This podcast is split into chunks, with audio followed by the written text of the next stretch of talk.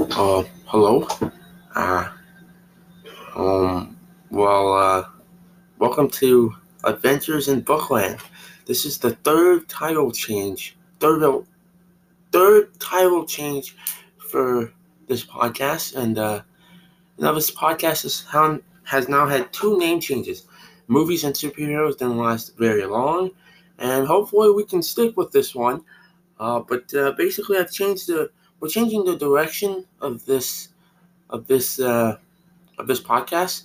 Um, uh, we're gonna mainly be focusing on books, I'm reading books now, um, and occasionally I'll I'll uh, occasionally I'll try to review movies, um, and uh, and wrestling because I a lot of people I, I don't talk about um I.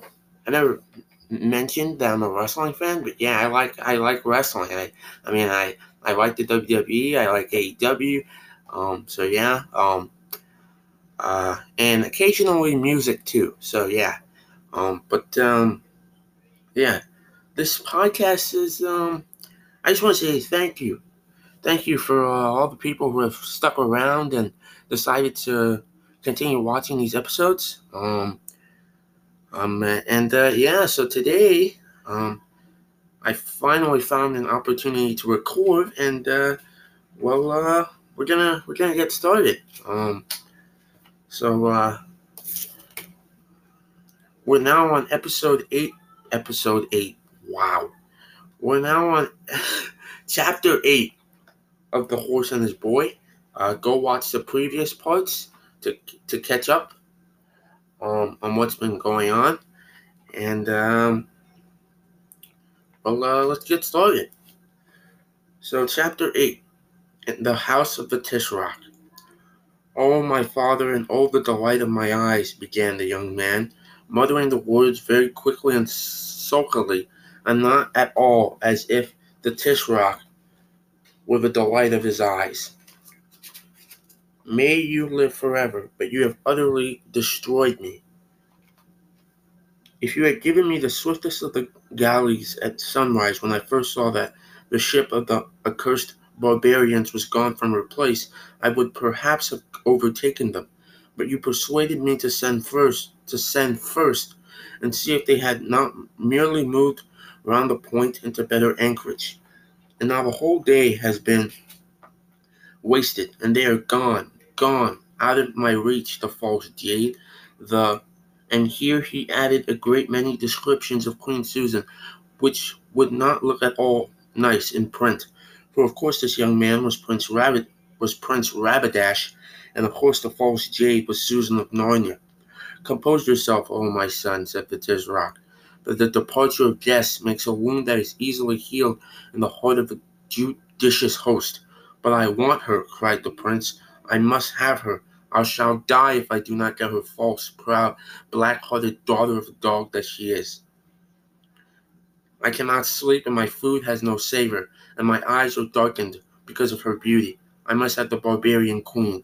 How well it was said by a gifted poet, observed the vizier, raising his face in a somewhat dusty condition from the carpet. That deep drafts, that deep drafts from the fountain of reason are undesir- are desirable in order to extinguish the fire of youthful love. Pause. Uh, so I say, can we get some more plays on The Horse and His Boy Part 5, please? Like, it only has one play, and there was there was a period of time, there was a, a time where it had zero plays. Like, please, guys, I, I, I know reading books, reading reading books isn't the most exciting thing, but like, please, please, just get some more likes on it because now this is the new direction we're to take. So I hope, yes, it's to take a, a, little while to adjust to this, and hopefully I can stick to this. You know, reading books, um, because I, I, because I feel like if I keep changing, if I keep changing what this podcast is about, that I'm going to, that people are going to start turning away, and I don't want that. So, yeah, so um, but please, please, I although I appreciate you guys watching these episodes, please um please give um Please uh, listen to the Horse and His Boy Part 5. Uh, get some more plays on it. Thank you. And also the previous Horse and His Boy episodes as well. All right, back to the book. This seemed to ex- exasperate the prince, dog, he shouted, directing a series of well aimed kicks at the hindquarters of the vizier.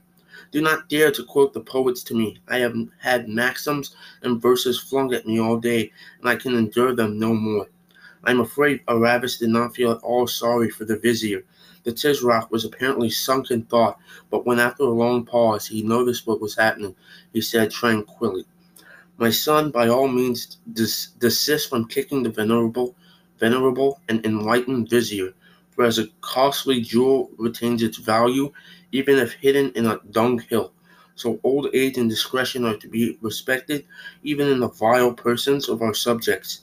Desist, therefore, and tell us what you desire and pr- propose. I desire and propose, O my father, said Rabadash, that you immediately call out your invincible armies and invade the thrice accursed land of Narnia and waste it with fire and sword and add it to your illimitable empire, killing their high king and all of his blood, except the Queen Susan, for I, for I must have her as my wife, though she shall learn a sharp lesson first. Understand, O my son, said the Tisroc, that no words you can speak all that no words you can speak will move me to open war against Narnia. If you were not my father, O ever living Tisroc, said the prince, grinding his teeth, I should say that was the word of a coward. And if you were not my son, almost infl- inflammable, inflammable Rabadash, replied his father, your life would be short and your death slow when you had said it. The cool, placid voice in which he spoke these words made Aravis's blood, blood, excuse me, run cold. But why, O oh my father, said the prince, this time in a much more respectful voice. Why should we think twice about punishing Narnia any more than about hanging an idle slave or sending a worn out house or sending a worn out horse to be made into dog's meat? It is not the full size of one of your released provinces. A thousand spears could conquer it in five weeks. It is an unseemly blot on the skirts of your empire. Most undoubtedly, said the Tisroc, these little barbarian con- countries that call themselves free, which is as much as to say idle, disordered, and un- unprofitable, or hateful to the gods and to all persons of di- discernment, then have we suffered such a land as Narnia to remain thus long unsubdued?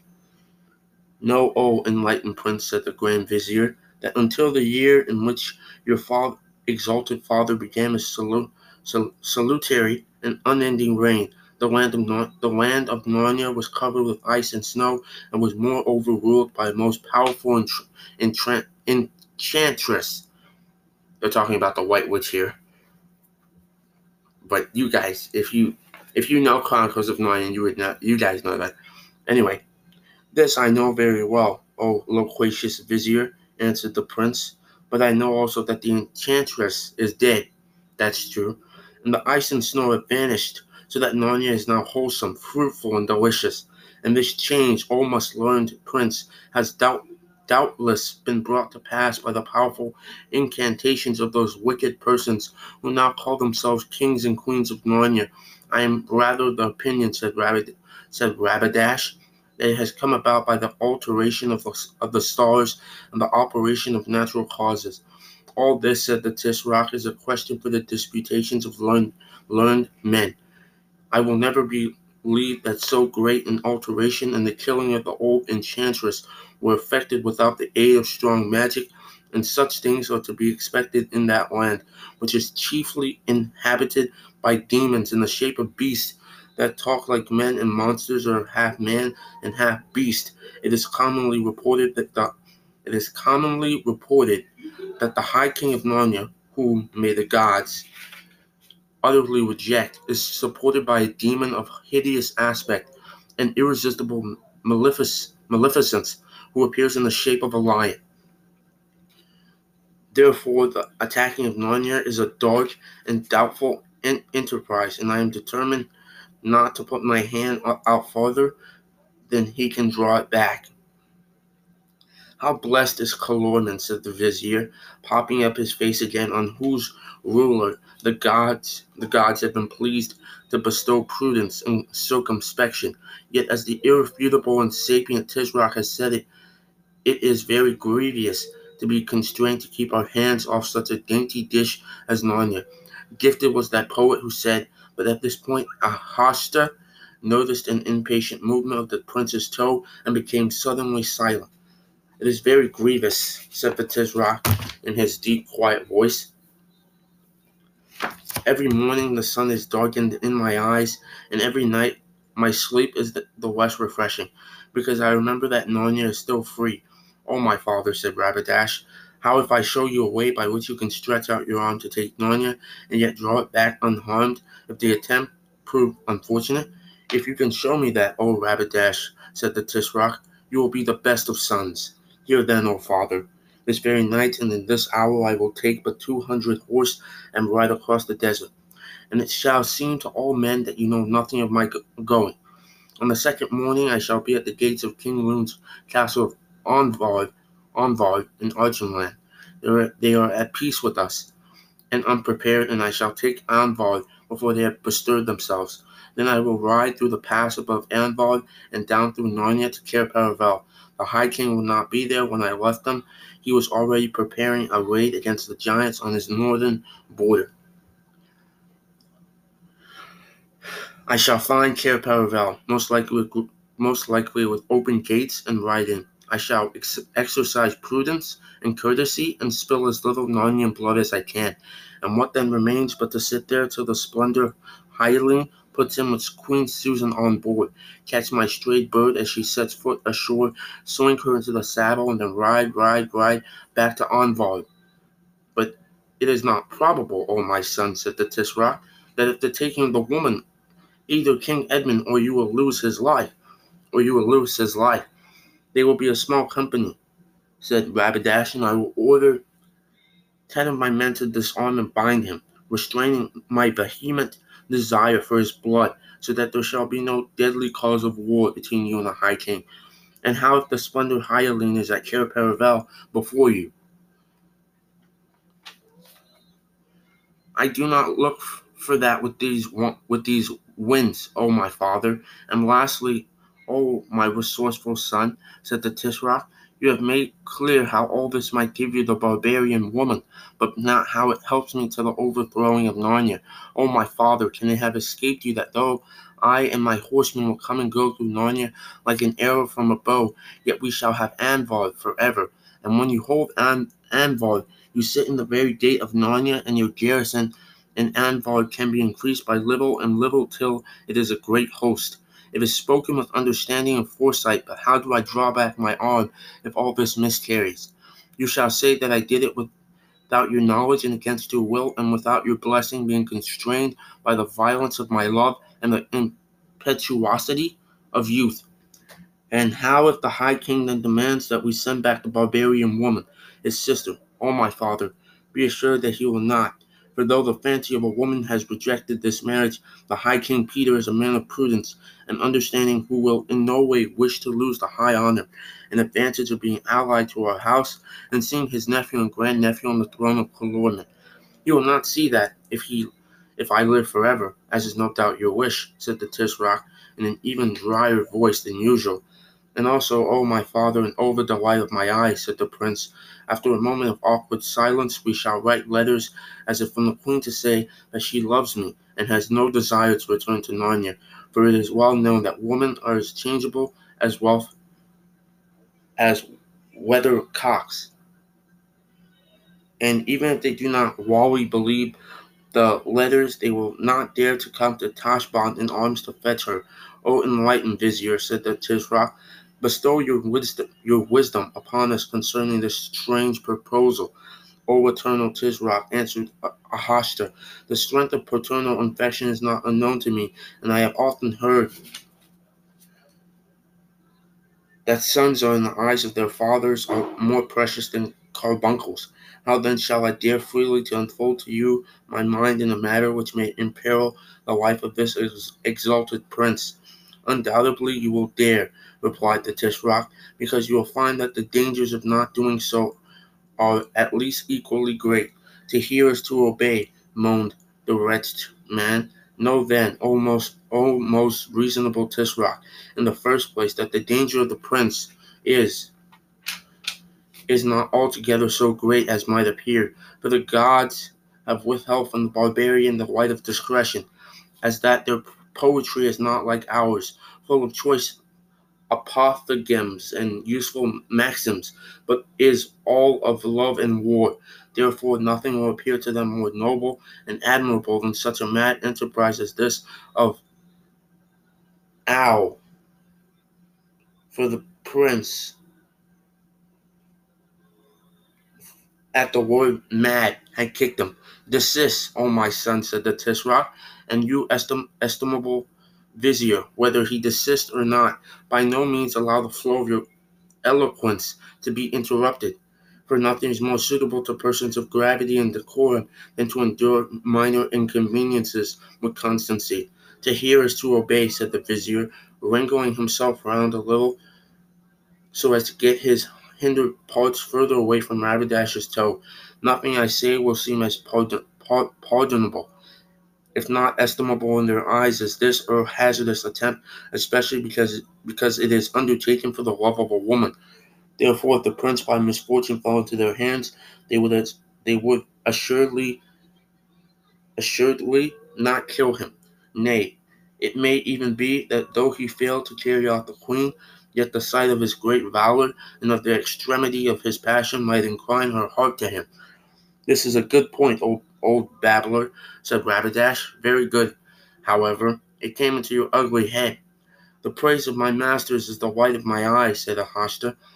And secondly, O Tisroc, whose reign must must and shall be interminable. I think that with the aid of the gods, it is very likely that Anvard will fall into the prince's hands, and if so, we have Narnia by the throat. There was a long pause, and the room became so silent that the two girls hardly dared to breathe. At last the Tisroc spoke. Go, my son, he said, and do as you have said, but expect no help, no countenance from me. I will not avenge you if you are killed, and I will not deliver you if the barbarians cast you into prison, and if either in success or failure you shed a drop more than you need of Narnian noble blood and open war an open war arises from it, my favor shall never fall upon you again, and your next brother shall have your place in Calormen. Now go, be swift, secret, and fortunate. May the strength of Tash, the, in, the inexorable, the irresistible be in your sword and lance. To hear is to obey, cried Rabadash, and after kneeling for a moment to kiss his father's hands, he rushed from the room, greatly to the greatly to the disappointment of Aravis, who was now horribly cramped. The Tisroc and the Vizier remained. O Vizier, said the Tisroc, it is certain that no living soul knows of this council we three have held here tonight. O my master, said Ahasta, it is not possible that any should know. For that very reason I proposed, and you and your infallible wisdom agreed, that we should meet here in the old palace where no council was ever held, and none of the household has any has any occasion to come. It is well, said the Tisroc. If any man knew, I would see I would see to it that he died before an hour had passed. And do you also, O prudent vizier, forget it. I sponge away from my own heart and from yours all knowledge of the prince's plans. He is gone without my knowledge or my consent. I know not what whither, because of his violence and the rash and dis- disobedient disportion of youth. No man will be more astonished than you and I to hear that Anvard is in his hands. To hear is to obey, said Ahasta. That is why you will never think, even in your secret heart, that I am the hardest hearted of fathers who thus send my firstborn son on an errand so likely to be his death, pleasing as it must be to you who do not love the prince, for I see into the bottom of your mind. O impeccable Tisroc, said the vizier, in comparison with you, I love neither the prince nor my own life, nor bread, nor water, nor the light of the sun. Your sentiments, said the Tisroc, are elevated and correct. I also love none of these things in comparison with the glory and strength of my throne. If the prince succeeds, we have Archenland and perhaps hereafter Narnia. If he fails, I have eighteen other sons, and Rabadash, after the manner of the eldest sons of kings, was beginning to be dangerous. More than five Tisrocks in Tashbaan died before their time because their eldest sons, enlightened princes, grew tired of waiting for their throne. He had better cool his blood abroad than boil it in, in action here. And now, O excel, O excellent vizier,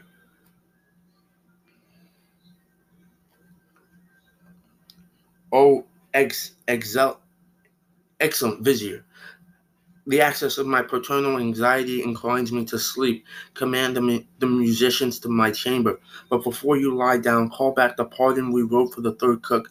I feel within me the manifest prognostics of indigestion. To hear is to obey, said the Grand Vizier. He crawled backward on all fours to the door, rose, bowed, and went out. Even then, the Tisroc remained seated in silence on the divan, till Aravis almost began to be afraid that he had dropped asleep. But at last, with a great creaking and sighing, he heaved up his enormous body, signed to the, to the slaves to precede him with the lights, and went out. The door closed behind him. The, the room was once more totally, totally dark, and the two girls and the two girls could breathe freely again.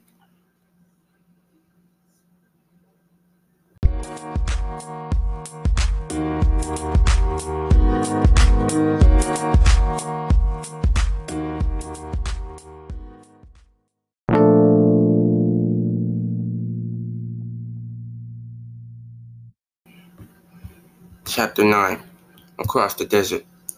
How dreadful, how perfectly dreadful, whimpered Lasaraleen. Oh, darling, darling, I'm so frightened. I'm shaking all over. Feel me. Come on, said Aravis, who was trembling himself. They've gone back to the new palace. Once they're out of this room, they're safe enough, but it's wasted a terrible time. Get me down to what to that water gate as quick as you can. Darling, how can you? Squeaked Lasaraleen. I can't do anything. Not now, my poor nerves. My no, we must lie still a bit and then go back. Why why back? asked Aravis. Oh, you don't understand. You're so unsympathetic, said Lasaraleen, beginning to cry. Aravis decided there was no occasion for mercy. Look here, she said, catching Lasaraleen and giving her a good shake.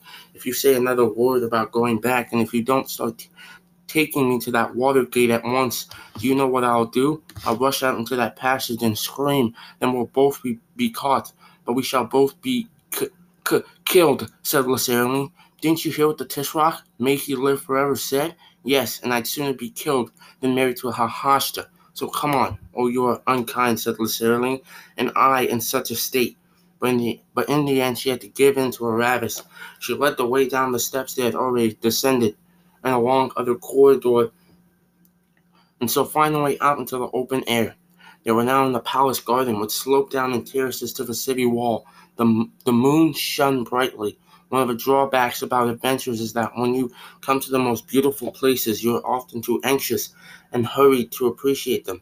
So that Aravis, though she remembered them, them years later, had only a vague ex- impression of gray lawns, quietly bubbling fountains, and the long black shadows of cypress trees. When they reached the very bottom and the wall rose, frowning above them, Lasaraleen was shaking so that she could not unbolt the gate.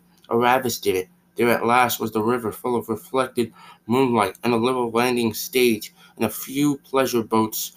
Goodbye, said Aravis, and thank you. I'm sorry if I've been a pig, but think what I'm flying from. Oh, Aravis, darling, said Lasaraleen, won't you change your mind now that you've seen what a great man a Hahashta is? Great man, said the Aravis, a hideous, groveling slave who flatters when he's kicked, but treasures it all up and hopes to get his own back by egging on that horrible Tisroc to plot his son's death. Faugh! I'd sooner marry my father's scullion than a creature like that. Oh, Aravis, oh, Aravis, how can you say such dreadful things? And about the Tisroc, may he live forever, too. It must be right if he's going to do it. Goodbye, said, said. And I thought your dress is lovely, and I think your house is lovely, too. I'm sure you'll have a lovely life, though it wouldn't suit me. Close the door softly behind me. She tore herself away from her friend's affectionate embraces, stepped into a punt, cast off, and a moment later was out in midstream with a huge real moon overhead and a huge reflected moon down deep down in the river. The air was fresh and cool, and as she drew near the further bank, she heard the hooting of an owl. Ah, that's better, thought Aravis. She had always lived in the country and had hated every minute of her time in Tashbaan. When she stepped ashore, ashore, she found herself in darkness for the rise of the ground, and the trees cut off the moonlight. But she managed to find the same road that Shasta had found, and came just as he had done to the end of the grass and beginning of the sand, and looked like him to her left, and saw the big black tombs. And now at last, brave girl though she was, her heart quailed. Supposing the others weren't there, supposing the ghouls were, but she stuck out her chin and a little bit of her tongue too, and went straight towards them. But before she had reached them, she saw Bree and Hwin and the groom. You can go back to your mistress now, said Aravis, quite forgetting that he couldn't until the city gates opened next morning. Here's money for your pains. Is to obey, said the groom, and at once set off at a remarkable speed in the direction of the city. There was no need to tell him to make haste. He had also been thinking a good deal about ghouls. For the next few seconds, Aravis was busy kissing the, the, noses and patting the necks of and Bree, just as, just as if they were quite ordinary horses. And here comes Shasta. Thanks be to the lion, said Bree. Aravis looked round, and there, right enough, was Shasta, who had come out of hiding the moment he saw the groom going away. And now, said Aravis, there is not a moment to lose. And in hasty words, she told him about Rabadash's expedition. Expedition. Treacherous hounds, said Bree, shaking his mane and stamping with his hoof. An attack in time of peace without defiant scent, but we'll grease his oats for him. We'll be there before he is. Can we? said Aravis, swinging her swinging herself into her wind saddle. Shasta wished he could mount like that. Boo hoo, snorted Bree. Up you get, Shasta. Can we? And with a good start too. He said he was going to start at once, said Aravis. That's how humans talk, said Bree. But you don't get a company of two hundred horse and horsemen watered and victualed and armed and saddled and started all in a minute. Now, what's our direction? Due north? No, said Shasta. I know about that. I've drawn a line. I'll explain later. Bear a bit to our left, both you both you horses. Ah, here it is. Now, said Bree, all that about galloping for a day and a night, like in stories, can't actually be done. It, it must be walk and trot, but brisk trot, trots and short walks. And whenever we walk, you two humans, whenever we walk, you two humans can slip off and walk too. Now, are you ready? Hwin, off we go. Narnia and the North. At first, it was delightful. The night had now been going on for so many hours that the sand had almost finished, giving back all the sun heat it had received during during the day, and the air was cool, fresh, and clear. Under the moonlight, the sand in every direction and as far as they could see gleamed as if it were smooth water, a great silver tray. Except for the noise of Bree's and Hwin's hoofs, there was not a sound to be heard. Shasta would nearly have fallen asleep if he had not had to dismount and walk every now and then. This seemed to last for hours. Then there came a time when there was no longer any moon. They seemed to arrive in the dead, the, in the dead darkness for hours and hours. And after, and after that, there came a moment when Shasta more clearly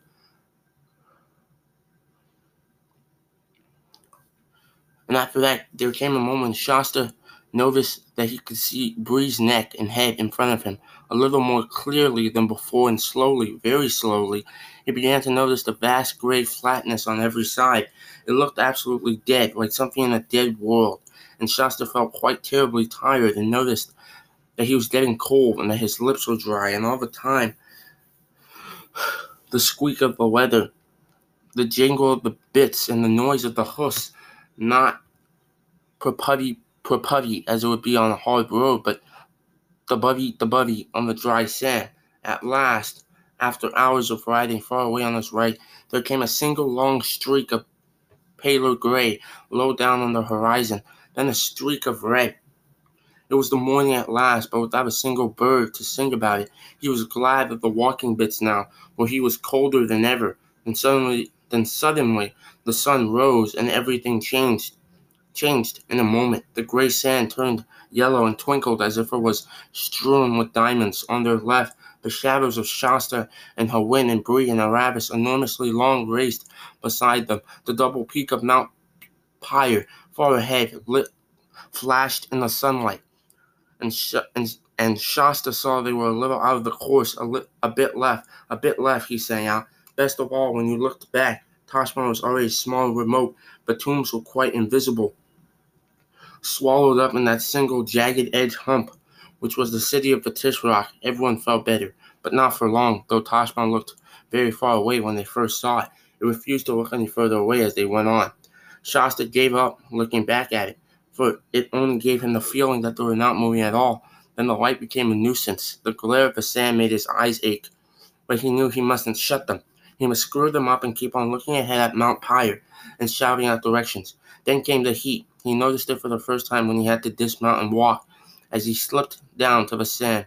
The heat from it struck up into his face as, it, as if from the opening of an oven door. Next time was worse, but the third time as his bare feet touched the sand, he screamed with pain and got one foot got one foot back in the stirrup and the other half over Bree's back before he could have said knife. Sorry, Bree, he gasped. He gasped gasped. He can't I can't walk. It burns my feet. Of course, panted Bree. Should have thought of that myself. Stay on. Can't be helped. It's all right for you, said Shasta to Aravis, who was walking beside Hwin. You got shoes on. Aravis said nothing and looked prim. Let's hope she didn't mean to. Let's hope she didn't mean to, but she did. On again, trot and walk, and trot, jingle, jingle, jingle, squeak, squeak, squeak, smell of hot horse, smell of hot self, blinding glare, headache, and nothing at all different for mile after mile. Tashbaan would never look any further away. The mountains would never look any nearer. You felt this had been going on for always jingle, jingle, jingle, squeak, squeak, squeak. Smell of hot horse, smell of hot self. Of course, one tried all sorts of games with oneself to try to make the time pass, and of course, they were all no good. And one tried very hard not to think of drinks, iced sherbet, sherbet, sherbet or sherbet in a palace at Tashbaan. Clear spring water tinkling with a dark earthy sound. Cold, smooth milk, just creamy enough and not too creamy. And the harder you tried not to think, the more you thought. At last there was something different, a mass of rock sticking up out of the sand about 50 yards long and 30 feet high. It did not cast much, sh- much shadow, for the sun was now very high, but it cast a little. Into that shade they, they crowded. There they ate some food and drank a little water. It is not easy giving a horse a drink out of a skin bottle, but Bree and Hwin were clever with their lips. No one had anything like enough. No one spoke. The horses were flecked with foam and their breathing was noisy. The children were pale.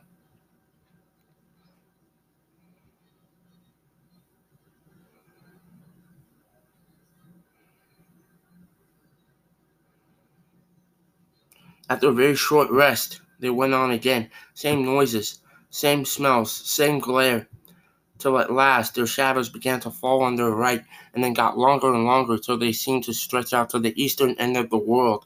Very slowly the sun drew near to the western horizon, and now at last he was down, and thank goodness the merciless glare was gone, though the heat coming up from the sand was still as bad as ever.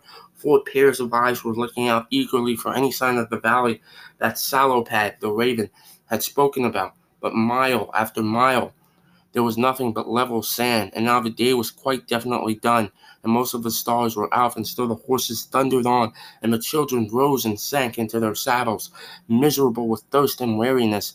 Not till the moon had risen did Shasta, in the strange barking voice of someone whose mouth is perfectly dry, shout out, There it is! There was no mistaking it now. Ahead and a little to their right, there was at last a slope, a slope downward, and hummocks of rock on each side. The horses were far too tired to speak, but they swung round towards it, and, and in a minute or two they were entering the gully. At first, it was worse in there than it had been in the open desert, for there was a breathless stuffiness between the rocky walls and less moonlight. The slope continued steeply downwards, and the rocks on either hand rose to the height of cliffs. Then they began to meet vegetation, prickly cactus like plants, and coarse grass of the kind that would prick your fingers. Soon the horse hoofs were falling on pebbles and stones instead of sand. Round every bend of the valley, and it had many bends, they looked eagerly, eagerly for water. The horses were nearly at the end of their strength now, and Hwin, stumbling and panting, was lagging behind Bree. They were almost in despair before at last they came to a little muddiness and a tiny trickle of water through softer and better grass. Through softer and better grass, and the trickle became a brook, and the brook became a stream with bushes on each side, and the stream and the stream became a river. And there came, after more disappointment, after more disappointments than I could possibly describe, a, mo- a moment where Shasta, who had been in a kind of doze, suddenly suddenly realized that Bree had stopped and found himself slipping off before them. A little cataract of water poured into a broad pool, and both the horses were already in the pool with their heads down, drinking, drinking, drinking. Oh, oh, oh, said Shasta plunged in. It was about up to his knees and stopped and stooped his head right into the cataract. It was perhaps the loveliest moment in his life.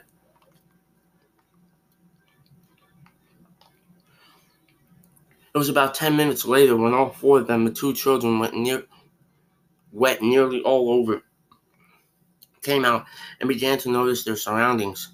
The moon was now high enough to peep down into the valley. There was soft grass on both sides of the river, and beyond the grass, trees and bushes sloped up to the bases of the cliff, cliffs. There must have been some wonderful flowering shrubs hidden in that shadowy undergrowth. The whole glade was full of the coolest and most delicious smells, and, went, and out of the darkest recess among the trees there came a sound Shasta had never heard before a nightingale, a nightingale. Everyone was much too tired to speak or to eat. The horses, without waiting to be unsaddled, lay down at once, so did the Aravis and Shasta. About ten minutes later, the careful Hwin said, But we mustn't go to sleep. We've got to keep ahead of that Rabadash. No, said Bree very slowly. Mustn't go sleep, just a little rest. Shasta knew for a moment that they would all go to sleep if he didn't get up and do something about it, and felt that he ought to. In fact, he decided that he would get up and persuade them to go on, but presently, not yet, not just yet. Very soon the, the moon shone, and the nightingale sang over two horses and two human children, all fast asleep. It was Aravis who awoke first. The sun was already high in the heavens, and the cool morning hours were already wasted. It's my fault, she said to herself furiously she jumped up and began rousing the others. One wouldn't expect horses to keep awake after a day's work like that, even if they can talk. And of course, that boy wouldn't. He's he's had no decent training, but I ought to have known better. The others were dazed and stupid with the heavy, heaviness of their sleep. Hee ho, brew hoo, said Bree. Been sleeping in my saddle, eh? I'll never do that again. Most uncomfortable. Oh, come on, come on, said Aravis. We've lost half the morning already. There isn't a moment to spare. A fellow's got to have a mouthful of grass, said Bree. I'm afraid we can't wait, said Aravis. What's the terrible hurry, said Bree. We've crossed the desert, haven't we? But we're not in Archenland yet, said Aravis, said Aravis, and we've got to get there before Rabadash. Oh, we must be miles ahead of him, said Bree.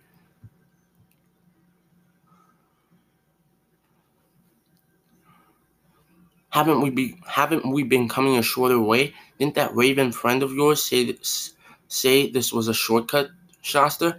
He didn't say anything. He didn't say anything about shorter, answered Shasta. He only said better because you got because you got to a river this way. If the oasis is due north of Tashbaan, then I'm afraid this may be longer. Well, I can't go on without a snack, said Bree. Take my bridle off, Shasta. But please, said Hwin very shyly, I feel just like Bree that I can't go on. But when horses have humans with spurs and things on their backs, aren't they often made to go on when they're feeling like this? And then they find they can. I mean, aren't we to be able to do even more now that we're free? It's all for Narnia. It's all for Narnia, I think, ma'am, said Bree very crushingly, that I know a little more about campaigns and forced and forced marches and what a horse can stand than you do. To this, Hwin made no answer, being like most highly bred mares, a very nervous and gentle person who was easily put down. In reality, in reality, she was quite quite right. And if Bree had had a Tarkaan on his back at that moment to make him go on, he would have found that he was good for several out for several hours, hard going. But one of the worst results of being a slave and being forced forced to do things is that when there is no one to force you anymore, you you find you have almost lost the power of forcing forcing yourself. So they had to wait while Bree have a snack and a drink. And of course Hwin and the children have a snack and a drink too. It must have been nearly 11 o'clock in the morning before they finally got going again. And even then, Bree took things much more gently than yesterday. It was really Hwin, though. She was the weaker and more tired of the two who set the pace. The valley itself, with its brown, cool river and grass and most and grass and moss and wild flowers and ro- ro- rhododendrons, was such a pleasant place that it made you want to ride slowly.